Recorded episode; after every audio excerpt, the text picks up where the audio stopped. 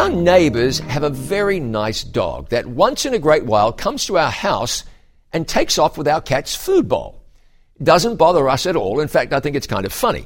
What we really think is, what do you expect if you leave a half-full cat food bowl lying around?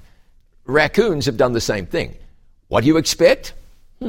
What do you expect when you dabble with sin? What do you expect when you don't pray, when you don't read the Bible? Leave a bowl with food in it, you'll attract unwanted guests. Leave yourself spiritually empty, and you're inviting the devil into your life. The Bible says, though our outward man perish, yet the inward man is renewed day by day. There's a law at work. Feed yourself spiritually, and you'll thrive. Don't feed yourself spiritually, and well, what do you expect? I'm John Bradshaw for It Is Written.